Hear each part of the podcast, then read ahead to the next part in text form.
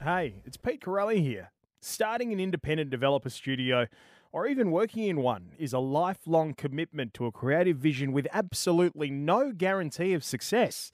In this series by Game on Oz, we'll chat with the heroes of the industry, the ones who put it all on the line for a stranger they'll never meet to have an experience they'll never see. The highs are a proud stance atop a mountain of pixels, whilst the lows will leave you battered, bloody, bruised, and in some cases, financially ruined. Bank or bust, launch or lost, this is Indie or Die.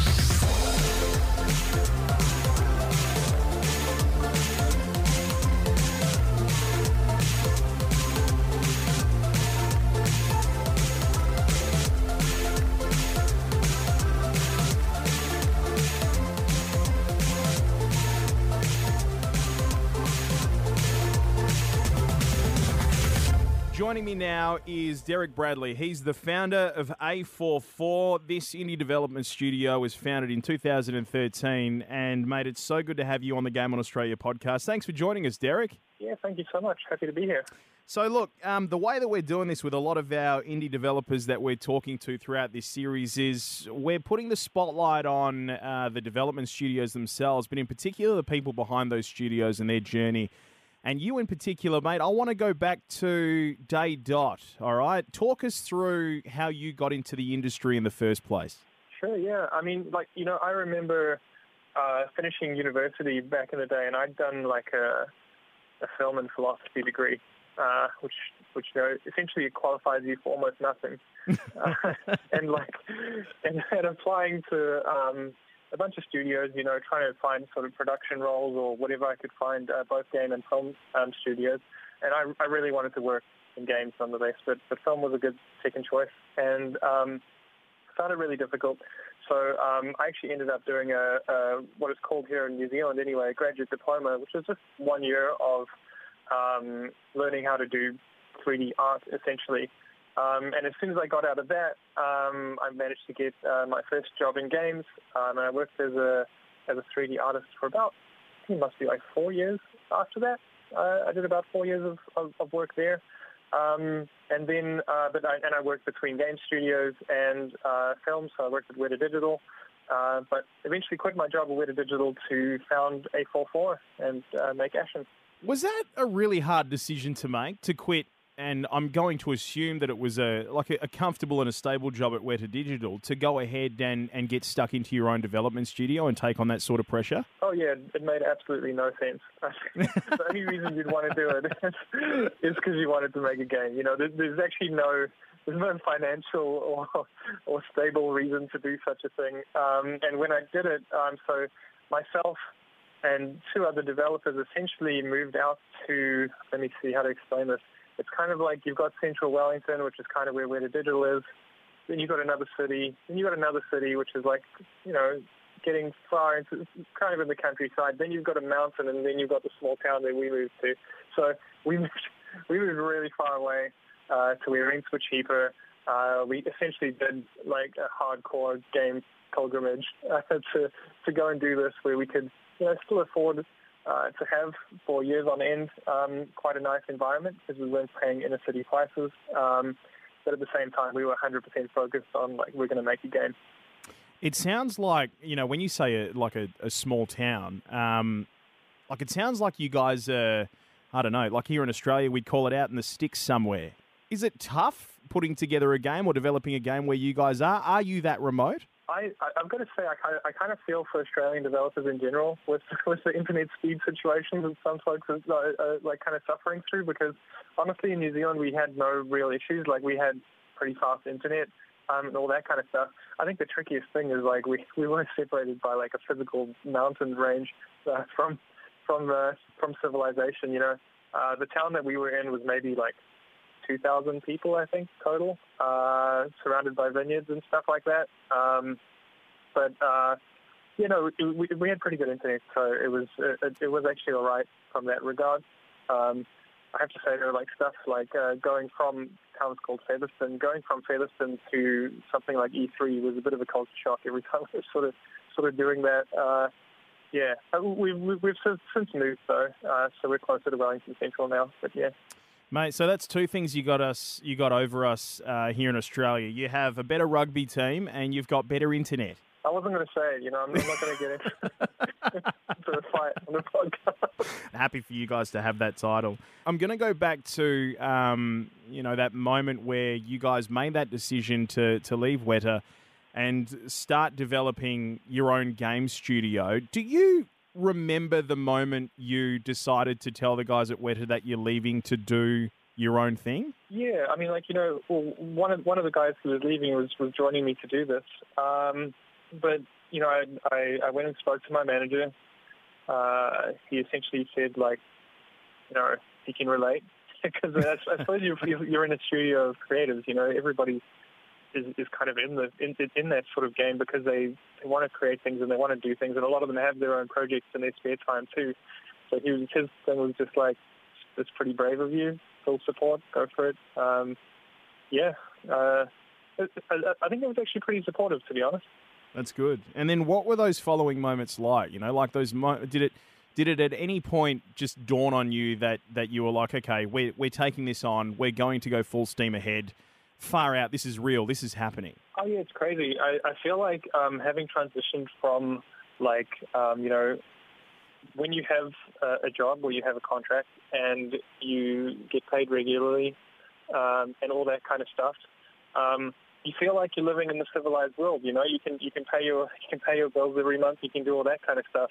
As soon as you like move to being any kind of business owner, and this could be like whether you anything from like a tradesman to a shop owner to, to running a game studio, when you're the person who like the bottom line of the company equals how much money you have to live, uh, it feels like much more of a, a primal sort of existence. You know, it feels like you got to you got to go out and hunt for your hunt for your dinner.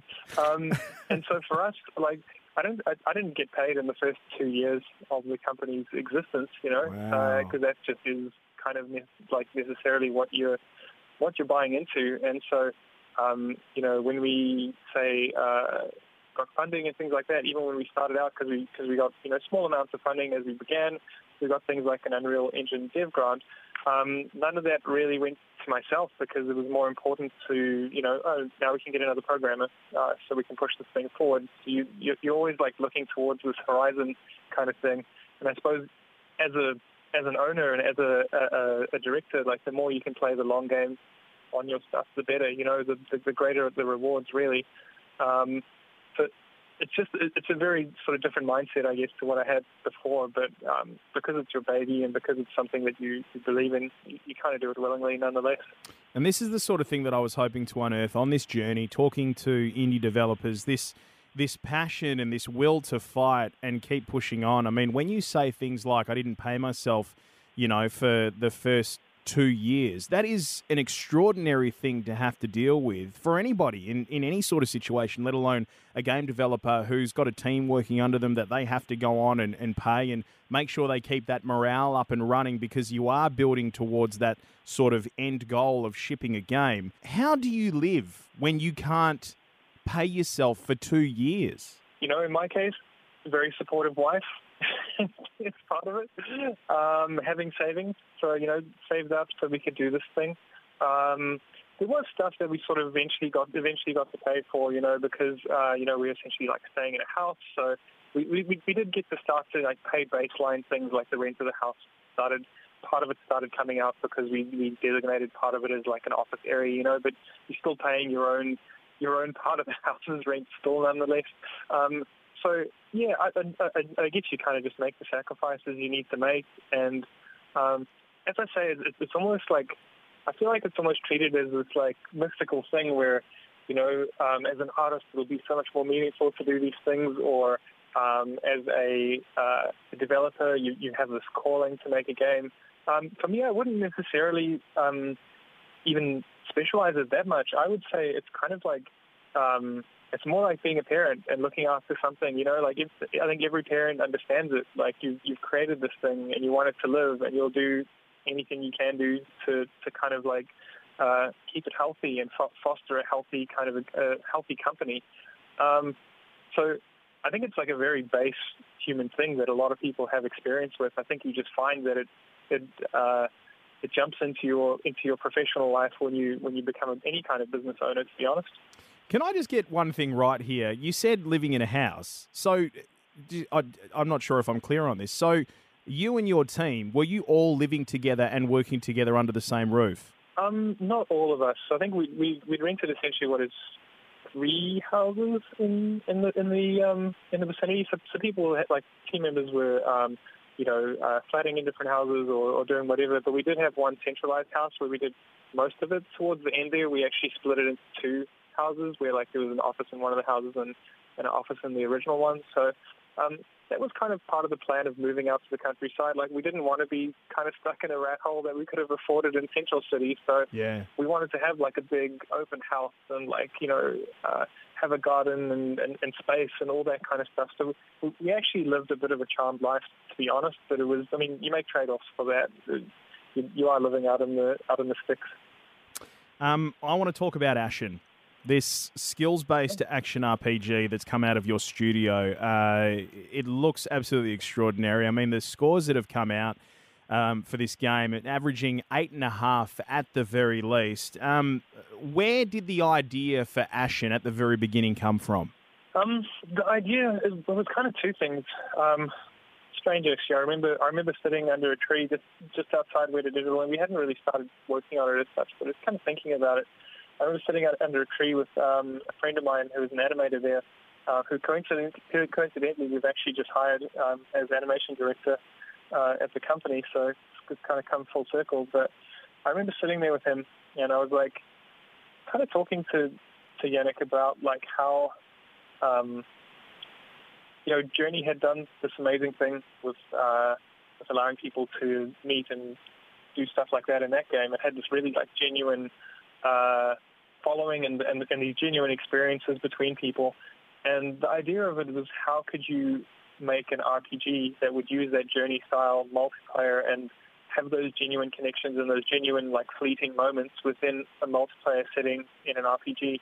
Um, I think the skill-based combat really came about as a result of trying to find the anvil on which you forge those those relationships. Where uh, you know, if you compare Journey to Ashen, Journey is an absolutely friendly game where nothing can really kill you. Mm. Uh, and so we, we went right in the opposite direction and found everything that could possibly kill you as easily as possible.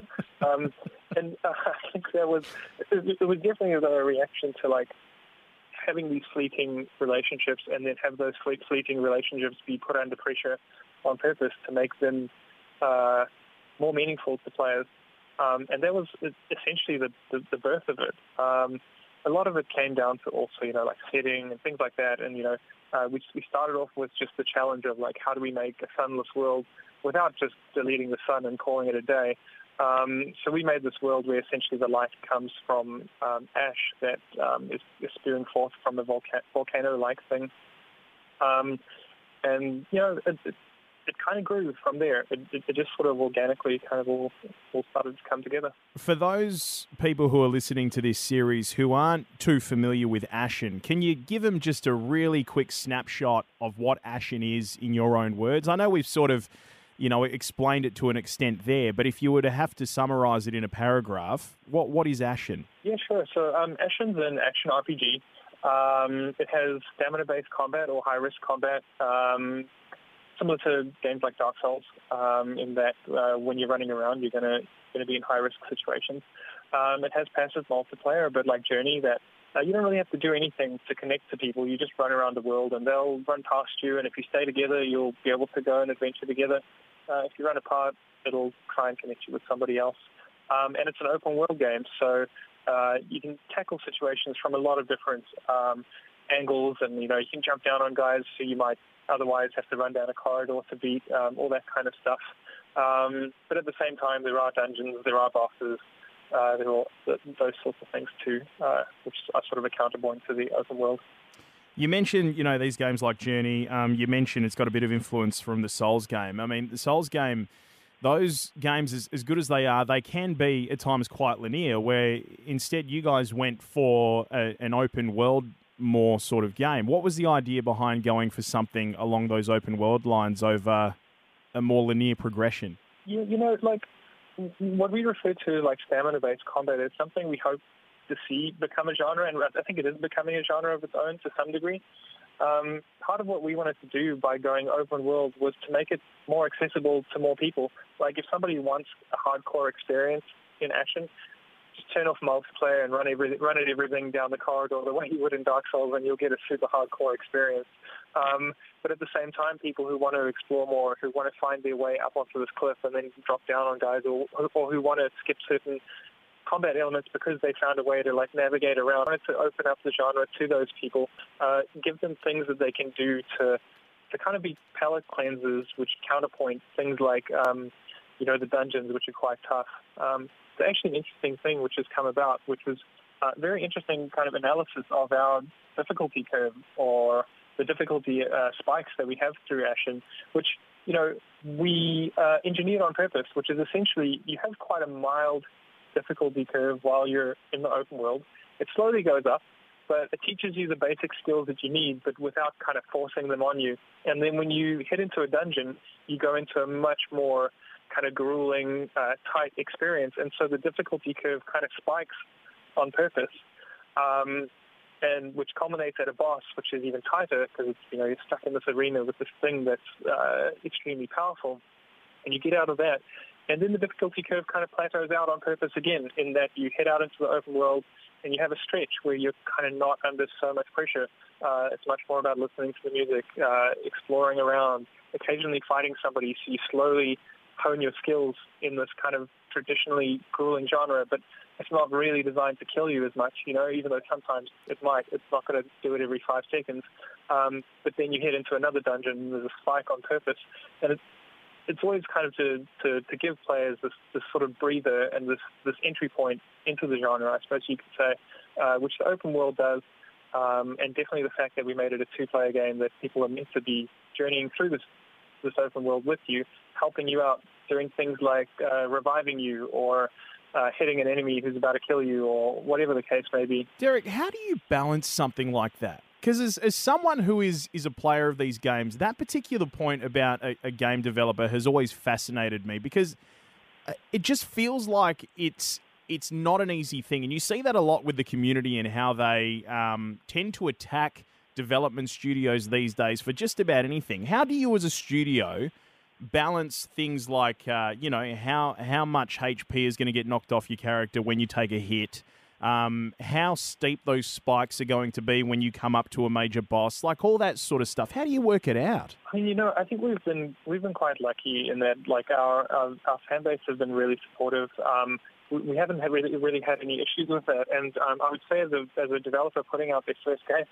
I would say we were just lucky uh, in that we, we it, it, it, kind of hit a hit a hit a sweet spot that people were okay with. Um, you know, mostly what we do internally anyway, it's kind of tricky to do. It's like a cook tasting their own food over and over again. Eventually you kind of become desensitized to it. Mm. But um, we play it ourselves and we balance it.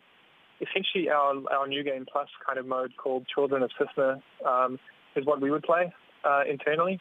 And we dialed that down for the base mode and like you kind of, um, so, so we would play it in this in this children's system mode and feel challenged and we're like, okay, that's what the hardcore mode should feel like. Uh, the normal mode, um, then we would kind of um, try and theoretically get it to where we think it should be, but by this point you've played like 500 hours of the game. It's it's very hard to find uh, perspective. So uh, what we do is um, have playtests constantly. We figure out where people are getting stuck. Are they taking, you know, we, wanted it to be 25 hours to make it through the game. So how do you get it that, like, you know, people are taking about 25 hours or where are they reporting that they felt, um, they felt frustrated? Where are they reporting that they felt challenged, but at the same time when they got through, they got a, a sense of kind of victory, you know? Yeah. Um, and we really go on those playtests um, quite heavily because you, you honestly cannot uh, you can't taste your own cooking that, that much. You know, you just you, you get so desensitized to it. How do you, as a game developer, keep yourself fresh so you're not becoming desensitized to the content you're producing?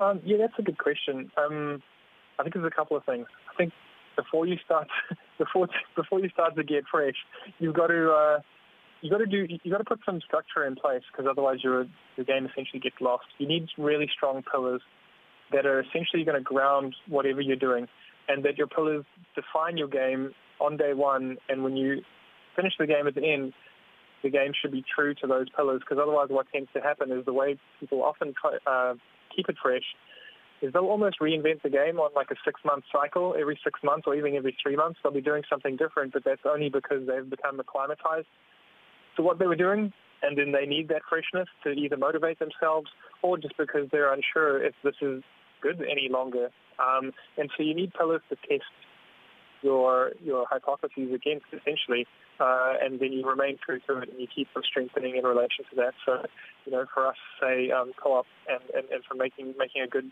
cooperative experience as a pillar, uh, we would always keep going that, going to that and testing our assumptions against that one statement.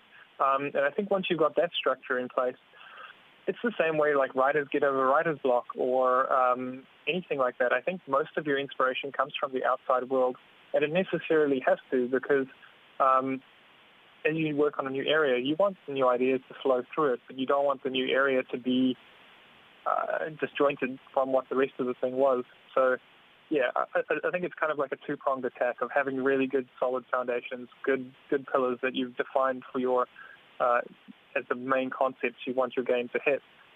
And then being free to, to pull out to, to pull in anything from the outside world. Um, having said that, there's certainly stuff like you know balance and quality assurance and things like that where you, I, I think you get more gratification out of achieving something that becomes more and more perfect. Although perfection is definitely unachievable, um, mm.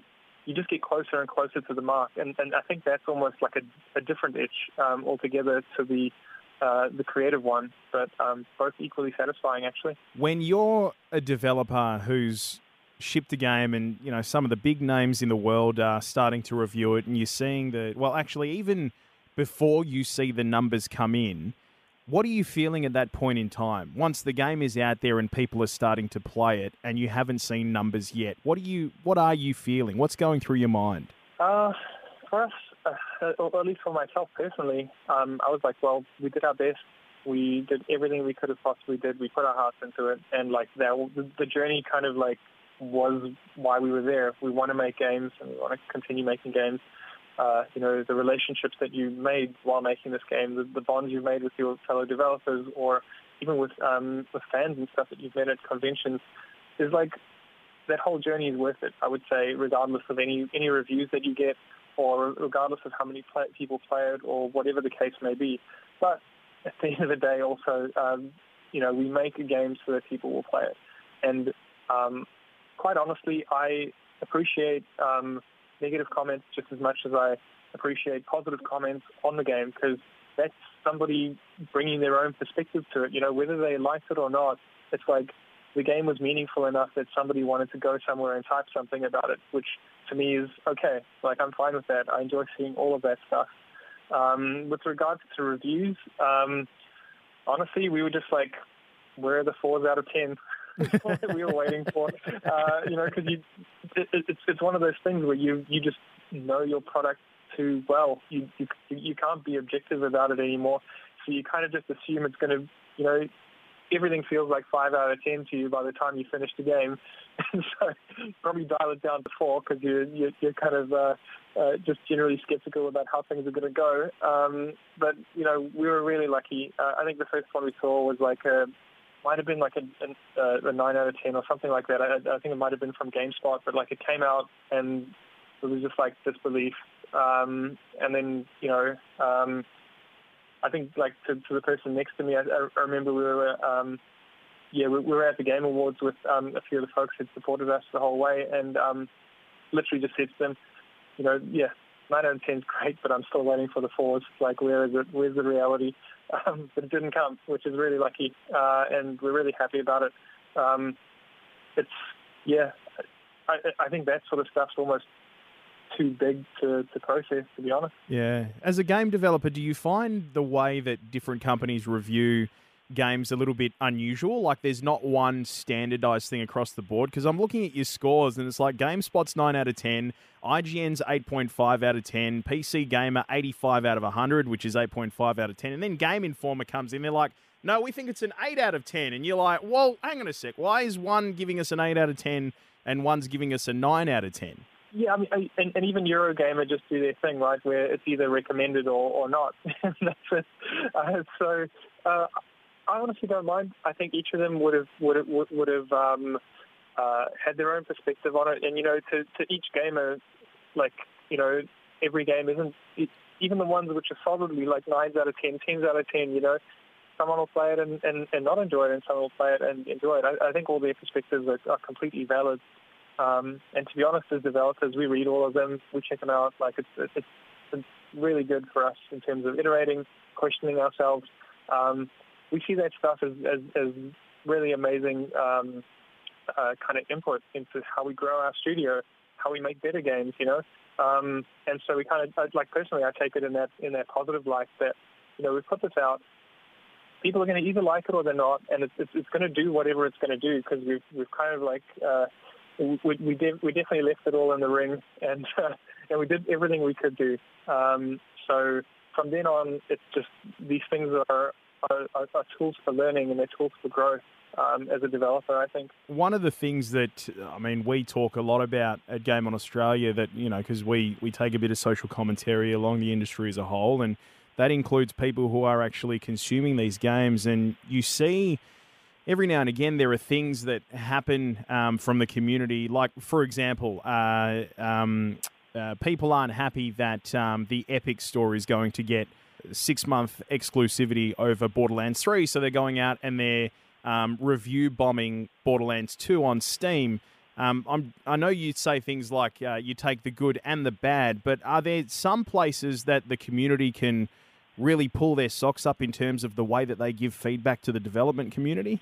Yeah, you know, like when when we um, the, the, same sort of stuff happened to us, but obviously on a much smaller degree. Like we weren't the kind of um, like Ashen isn't the kind of game like Borderlands has obviously got prequels and all that kind of stuff with lots of lots of heraldry coming and, and expectation coming coming with it. Uh, we were sort of lucky in that it's our first game. It's a new studio, so we didn't quite have the same um, expectation of like you know and, and I think right now what's happening is that players feel like the rug's been kind of pulled from under them, right? Where their whole their whole library was in one place. They expected it to be in one place. Now they've got a new thing to install if they want to get to all this content. Mm. Um, I mean, I, I, I empathize, but also I, I, I do also believe at the same time, like, you know, the marketplace with competition is a good thing. And uh, for us, uh, we're definitely happy about being on, on the Epic Game Store because um, it does present that, you know, and they've been ridiculously supportive of us. I mean, right back to um, giving us Unreal Engine dev grants, which had nothing to do with any kind of business arrangement. Literally, they sent us a graphics card and they sent us a bunch of money and they said, "We hope you make, we hope you make a good game." And that was when we were like living in a small house in a out on the sticks in Featherston, New Zealand. You know, um, there were no strings attached, nothing. Like, you know. Uh, I, I, I, like my appreciation of it is they're a good company. They're trying to do a good thing. They're obviously trying to make money, which all companies do, um, mm. and that's uh, ourselves included. But um, at the same time, yeah, it's uh, it's a ridiculously positive thing that we have an open marketplace. Um, it's already changed a bunch of things in the status quo of how how games uh, platforms work, and I think it will continue to do that. So yeah. Um, I'm going to go all the way back to the, the very beginning of this conversation, and you um, gave me a metaphor, um, like you know, being a developer and developing a game. It's like um, being a, a, parent. Now, I'm a parent of two girls. I've got a two and a half year old, and I've got a, a, a six month old. There are moments where you absolutely love them because they are doing everything right. They're eating their greens. They are um, toilet training perfectly. They are um, you know, doing all of the right stuff. And then there are other moments where they poo and it explodes everywhere and it goes through the nappy and all over the bed. Are those moments tougher in an indie developer situation when, um, you know, the poo has gone everywhere and you have to try and keep everybody on track? I think what you're describing there is, is every Monday, basically. um, but that's kind of how, how it goes. We tend to have the flow of like, you know, by Friday, you kind of, you've sorted everything out. It's just going to be uh, smooth sailing from here. And you get in on Monday and like, you know, you realize all the things you have to do. Um, I think it's just, uh, yeah, I, I, I would say that's just the nature of the game, and it is very much like uh, like having a child there's always something new. And just as soon as you kind of solved out, solved like I don't know the nappy problem or something, they're out of nappies and now they're like getting in all the all the closets and doing whatever else they do. You know, uh, smearing makeup all over the all over the walls or whatever whatever's next. Yeah. And I think that's like as the company grows, um, that's probably our most challenging thing as, a, as an indie developer is you know, we started off as a team of three, then we were a team of five, and the, and the, the goalposts moved. Then you're a team of 15, and they've moved again.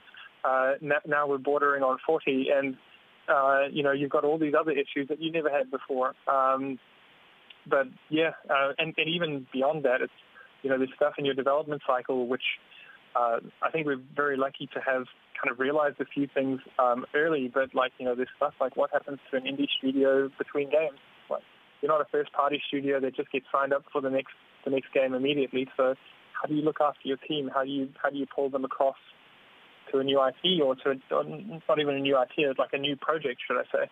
Um, or even how how do you like how do you figure out whether or not um, you know because this is a really interesting insight to what happens after a game, and particularly for an indie development studio, how how do you make that decision as to whether or not you guys go for a new IP or whether you continue to service the existing IP and do things like um, DLC or more content or uh, season passes, so on and so forth. Yeah, and I mean, you know, mostly these are all, all deals that need to be struck. They're, they're things that you need to get funding for. Uh, for for the most part, like indie developers are not um, seeing money from their releases. If they're lucky, it'll be three months after release. If it's a sort of standard thing, you're probably looking at maybe six months after the release before you see anything, and that's only if it's successful. So it's very shaky territory for an indie developer to exist after their first game. And to be frank, like most don't. Even if they do, uh, they exist in name, but often like two thirds of their team had to get let go because that's just the nature of indie development.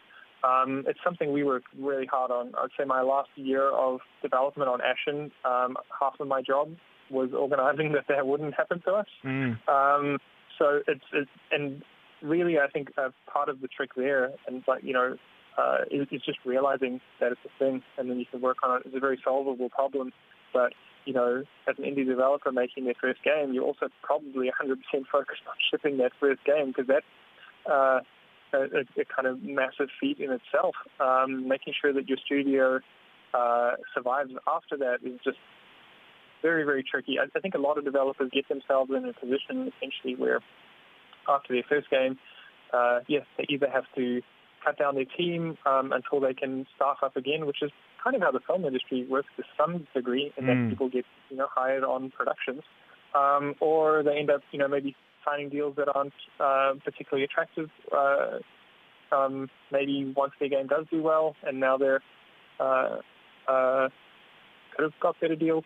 Um, it's definitely uh, a, a, rocky terrain for a, for an indie developer right there, and, and certainly one of the, the massive hotspots that um, I would encourage any developer thinking about is just how do you uh, plan for your successive titles or your successive projects, you know. Being in the creative industry and creating something like a like what you guys have, skills based action RPG, something that follows a story where you have you know writing and artwork and all that sort of stuff and and this is a real multi-layered question because it it rolls along everything you know the story itself the artwork the characters designed um, all that sort of stuff but how do you know when you're done with a game and it's ready to ship it's kind of a like a, uh, yeah, I, I, suppose you're very right. It, it is a it is a, definitely a multifaceted question. I mean, any game is technically a business in how it's run, you know, and or at least it's a project, um, and so there's a scope that you hit, and uh, you know that's your kind of like quality to content ratio that you've uh, that that you've essentially attained. Um, and I think you can you can absolutely plan for that. You can make a uh, uh, a, production plan, and you can plan to hit like certain QA goals. You can plan to hit um, certain content goals, and then um, part of it is also like what what we did in the way that we could, um, you know, beyond our essentially, you know, how many bugs does this game have left, and how long is this game, or how, how much stuff is there to do in this game, um, was playtesting. um, again, was, uh, you know, we would get playtesters to run through it and they would say whether they would, um, and this was, you know, you, you, get people who you can essentially hire to do this as well. Um, there, are studios that essentially uh, run playtesting like this for you. Um, um, so we used a, studio called Whois um, in Canada, and they uh, would get random people. So like we wouldn't necessarily get to, get to choose who they did. So you, you know, the, the the test is quite scientific in that regard. And they would play through it and they would tell you about their experience. And they'd, they'd have some, they'd have a spreadsheet that they would, or like a, a questionnaire they, they, would fill in about each of the zones as they went through. Um, they would let you know by the end of the game, by the time they'd finished it, um, would I recommend this game to a friend? Would I, would I buy this game when it comes out? Is it something I would play? Rate the game, all that kind of stuff. Um, things that game studios also do um, is uh, you know, uh, mock reviews. And so mock reviews are where you would um, essentially uh, hire reviewers who are no longer practicing reviewers or they've stopped being reviewers um, in print and they've, they've made these sort of um, consultancies where they will uh, kind of give you an idea for what reviews you would get, you know, so you can know, like, is this game, is this game going to do well or not, or, or what what is the general ecosystem of uh, review methods that I'm entering into. Wow. Um, where you, you actually learn quite a lot about your genre through that, and you learn about where whether your game's done or not. I think through those because we definitely use those as kind of like touchstones uh, in both cases. So looking at reviewers and looking at um, uh, players and deciding like, do people um, like the game enough? Um, is it like are, are, they enjoying it and will it review well? And then you, you kind of plan out what else you need to do to rectify anything that you're seeing there. Some of the feedback that you guys got along the way, was it reason enough to go back and tweak um, Ashen in particular ways? Uh, we didn't do any huge tweaking, but certainly stuff like, um, you know, difficulty spikes where we didn't want them or uh, things being too easy where we wanted it to be harder, for example, you know, making sure people felt like a sense of accomplishment or because just as much as we would have players like uh, uh, really dislike having to hit their head against the boss like 20 times and not defeat it. They would also hate if they just like ran through a boss and blitzed it and like first time it was like, was that even a boss, you know? Yeah. Uh, so there's certainly tons of that stuff which we used. Um, there weren't any huge structural changes though. I think it was mostly just around our our, our inability to like judge our own work after a while and that we had our intentions clear and, you know, uh, I think the playtesting essentially really helps for um, having those intentions actually be the reality for a first-time player uh, was the key. Um, and certainly, yeah, as I say, like uh, you, you can hire reviewers. Um, and again, this isn't hiring um, active reviewers. It's not anybody who works for any publication. I, I don't think that their employers would like them this sort of thing. You get you get actual people who no longer review actively whatsoever uh, but they have probably reviewed in the past, or they're somebody who's very, very knowledgeable about it, and they'll give you an idea for how they think this will review. And mostly their um, their consultancies in their studios are based on like their hit rate of like what's their percentage of accuracy from the past reviews, um, sort of mock reviews that they've done in relation to what games actually did out there. Uh, yeah, definitely very useful and um, a great way to, to make sure that um, players are getting kind of the quality product that you'd expect. There's a, the, you know, you mentioned things like uh, like going through bosses and working out whether or not one's too hard or whether or not um, you know it's too easy and you're just going to blow through them. And, and I guess having those opportunities to um, speak with those former reviewers gives you a little bit of feedback. But I, I feel like as a development studio, at, at some point you have to put your foot down and go, no, this is what we feel is is right, and regardless of the feedback, this is genuinely what we want for the game. Because you know, you look at a, a game like Sekiro: Shadows Die Twice, for example, and some of the feedback that they've gotten from the general community, from from a lot of people, a groundswell of it is, oh, it's it's too hard. We need an easy mode, and they've turned around and go, no, this is the game. We don't care. This is what's going to happen with it. Like is there is there any moments along the journey where you guys have just had to put your foot down and go, no, this is genuinely what we feel is best for the game, and this is in the spirit of what we want to create? Oh yeah, I, feel like their testing would have been very useful, uh, and like I, I, couldn't comment whether they've done it or not. I, I assume they probably did, probably did because it's kind of an industry standard. But um, I imagine they got people to test it, and they would have been like, people complained that it was too hard. Good, we're hitting the mark. We're doing exactly what we wanted, and, and that's like a, a flavor that they're trying to do. Um, what they also do generally do with those sorts of like um, when you know when you essentially get like public tests like that um, because they're quite controlled um, you would know whether it's a hardcore gamer and if it's someone who's played games in the in, in, in like if they've played all the From Software games you would know that you're getting like someone who's been through Dark Souls and Bloodborne and like once more and now they're getting Sekiro you know um, and I think they would have gone like, let's see if these guys are happy. And if if those people are happy, they're probably all right with it. Even if they would have definitely thrown other people into the testing pool to see how they how they react. And I imagine there would have been definitely people who who said it was too hard. But yeah, I, I, I think the the information is quite accurate and quite useful, even if you're not necessarily appeasing everybody. Uh, I think even they could definitely use it to make sure they're hitting their target audience, you know. That moment as a studio when you finally ship a game, that must be a pretty extraordinary moment for you all, yeah? I mean, years of um, like testing and uh, development, and then finally you have a finished product and it's shipped. It must be pretty great. Yeah, I feel like it's, it's again like one of those things that are almost like too big to understand 100% what happened. when you spend like five years of your life on something, the, the one moment when it's done is just, I don't know, you don't it's, it, I guess it's kind of like when you graduate from high school or something like that. You know, it, it, it kind of all culminates in like this ceremony that happens, but it, it doesn't really equate either. You know, uh, as, as to what the realities of it are. I, I would say the moment that I've had that was probably the most, um, you know, if I get hit by a bus after this, I've done everything I needed to do. It's okay. uh, is uh, when um, so this was 2000 and something. I want to say 2014, 15, probably 2015. I can't remember what it was. Um, when we had our first trailer in E3, I'll say 2015. Um, and so we were living, obviously, small town New Zealand. We hadn't moved um, into the city just yet. We, we were just about to, but uh, my journey essentially was to go from like this town of 2,000 in New Zealand to E3, uh, get put on stage at the Microsoft uh, briefing and um, get to kind of actually have to speak uh, alongside folks like Chris Charla uh, at the ID at Xbox uh, presentation. Have to actually say words in that setting uh, where you can kind of feel the floor rumbling under you. You, know, you feel your own voice making the floor rumble.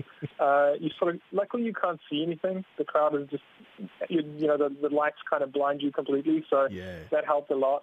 Um, and then having your trailer play at E3.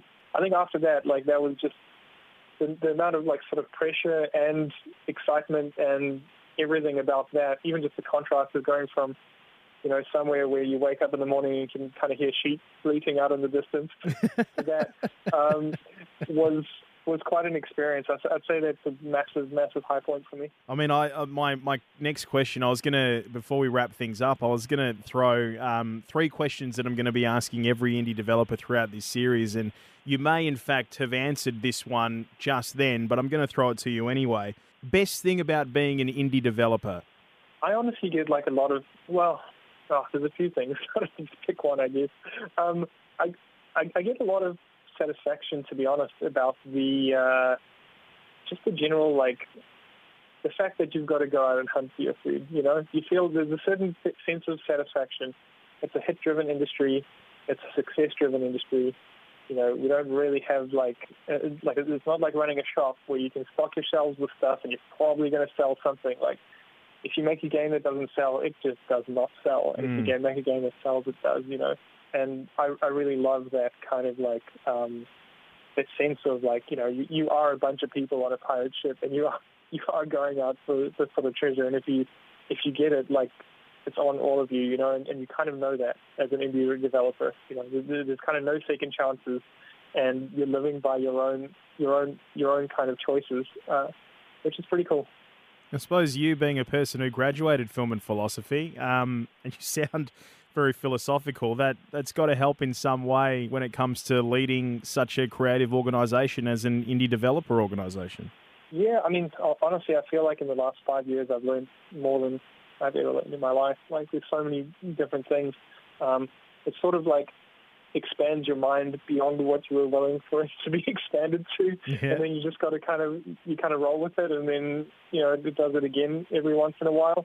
Um, yeah, uh, definitely being philosophical about things. Uh, I think it can be good. Yeah. Toughest thing about being an indie developer? Um, the toughest thing is probably related to the to the best thing. It's like if you make a wrong move, like that's it. You're done. You know, like there's, there's there's no real safety net being an indie developer. I wouldn't say. Um, I would point out though, um, you know, being at the Game Awards this year and just seeing how many folks from Quebec, how many folks from Canada in general, uh, were getting awards. Um, I, I think uh, Geoff Keighley even kind of pointed it out at one point because of just like so many Canadians going up to get awards. Um, the government is just crazy supportive in terms of like how many grants they give to support the industry, uh, what they kind of do to to, um, to essentially take over because they're kind of taking over over there. Um, I think that would make a huge difference in, in a lot of territories in a lot of places um, to look to their example and like see how much they've they've gained. And finally, mate, um, before we wrap this up, you, you're going to get hit with the Game on Australia regular question here. What is your favourite part of the chicken? Favorite part of the chicken? Um, definitely the thigh. The thigh. Why the thigh? I don't know, just, just you know, dark meat. like, cause, like, like, because the because the uh, I think the breast's a little bit dry, you know. Fair enough. I'm a I am a breast man myself, but it, you're right. Like it, it, you do run the risk of it drying out, you know. So you but you got to make sure you get it right. Um, this has been. Maybe it's on the cook, yeah. I bet you never got that question in philosophy, eh? Never, but it was a good one. I, I, appreciate it. Uh, good on you, mate. Well, listen, um, Derek Bradley, he's the founder of A44 Studios, founded in 2013. The game is Ashen, great scores across the board, and he's been kind enough to be a part of our Indie Dev series for Game on Australia. Derek, what an absolute pleasure, mate, and we can't but wish you all the very best into the future with whatever comes next for you guys at A44. Yeah, thank you so much.